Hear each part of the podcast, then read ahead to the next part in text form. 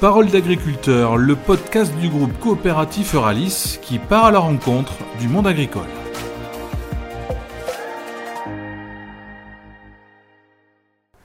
Bonjour Christophe et merci beaucoup de nous recevoir euh, chez toi euh, sur ton exploitation à Moumour.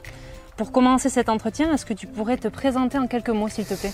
Donc je suis Christophe Kong, euh, j'ai 48 ans, je suis marié et père de deux enfants. Je suis exploitant depuis 1994 et je me suis installé sur une exploitation qui cultive du tabac. Est-ce que tu peux nous en dire un peu plus sur ton exploitation agricole? Alors aujourd'hui l'exploitation c'est une on exploite en EARL, euh, on cultive 100 euh, hectares de terre sur lesquels on produit du maïs semence, du maïs consommation, du soja, on produit du colza semence, euh, des kiwis et toujours du tabac. Et ensuite on a développé une activité de production photovoltaïque pour toujours amener de la résilience dans le modèle agricole. Et est-ce que tu travailles seul sur ton exploitation? Alors non, j'ai un salarié à temps plein euh, et puis euh, j'ai aussi euh, mes parents qui continuent à donner un coup de main.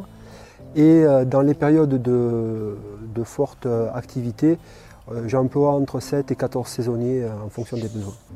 Tu parles de tes parents, c'est donc une entreprise familiale? Oui.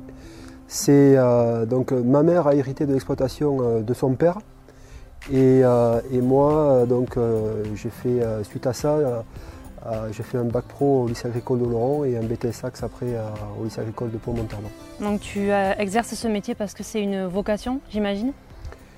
Oui, mon père n'était pas agriculteur et il était donc ouvrier dans une usine à, Oloron.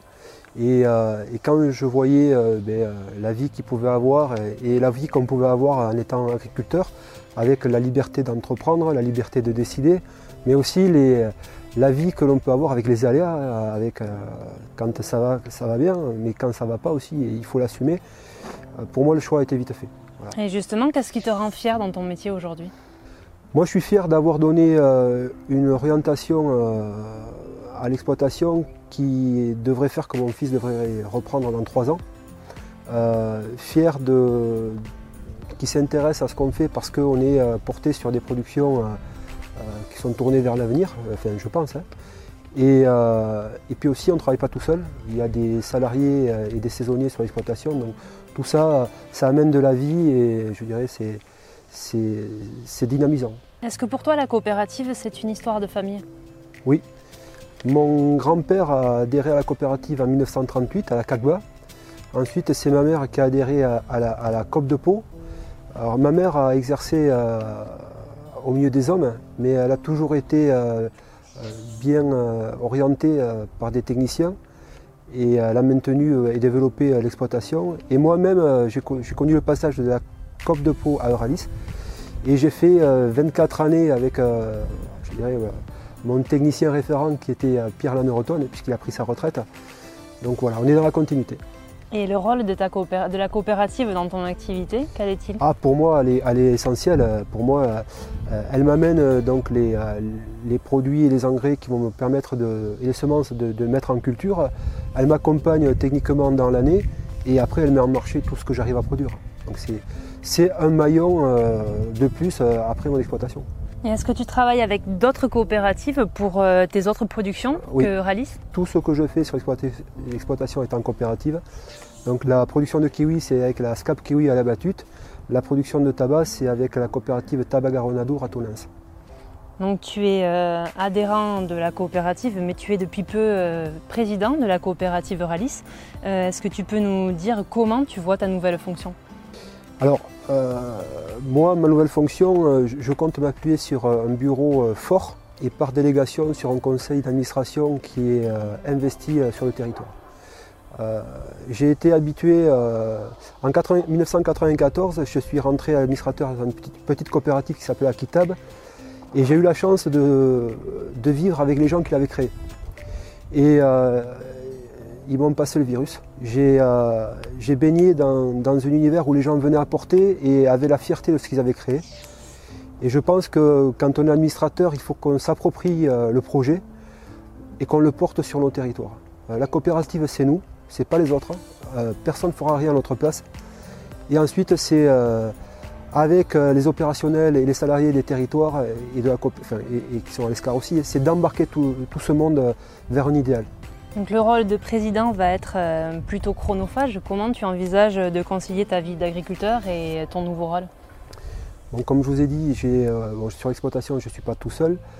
Euh, je, compte quand même euh, maintenir euh, l'exploitation au niveau où elle est aujourd'hui parce que je sais que mon fils arrive dans trois ans.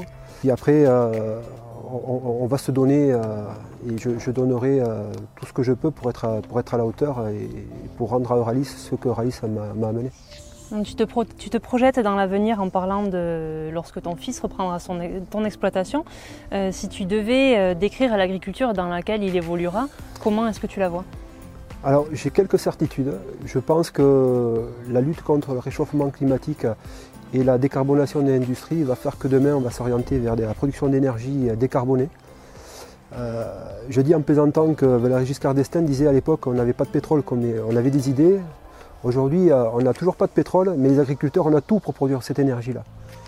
Donc j'espère qu'on va arriver à organiser euh, cette nouvelle production qu'elle soit à partir de panneaux solaires, à partir de méthaniseurs, de biomasse, euh, voire peut-être semer des couverts ou des intercultures où on vendra le carbone qui sera piégé par ces cultures, ou peut-être des plantations aussi, je ne sais pas.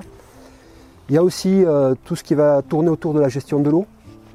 L'eau, on sait que dans certaines périodes de l'année, il y en aura moins, et puis dans d'autres, il y en aura peut-être de trop. Donc il va falloir qu'on apprenne à la piloter et à la gérer cette eau.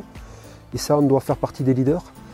Euh, c'est aussi tout le travail autour des biocontrôles, des méthodes de lutte alternatives. Euh, on sait que la, modernisation et, l'ingénierie va faire qu'il y a des, matériels euh, très sophistiqués qui vont arriver, qui vont permettre de diminuer énormément les quantités de produits phyto utilisés à l'hectare.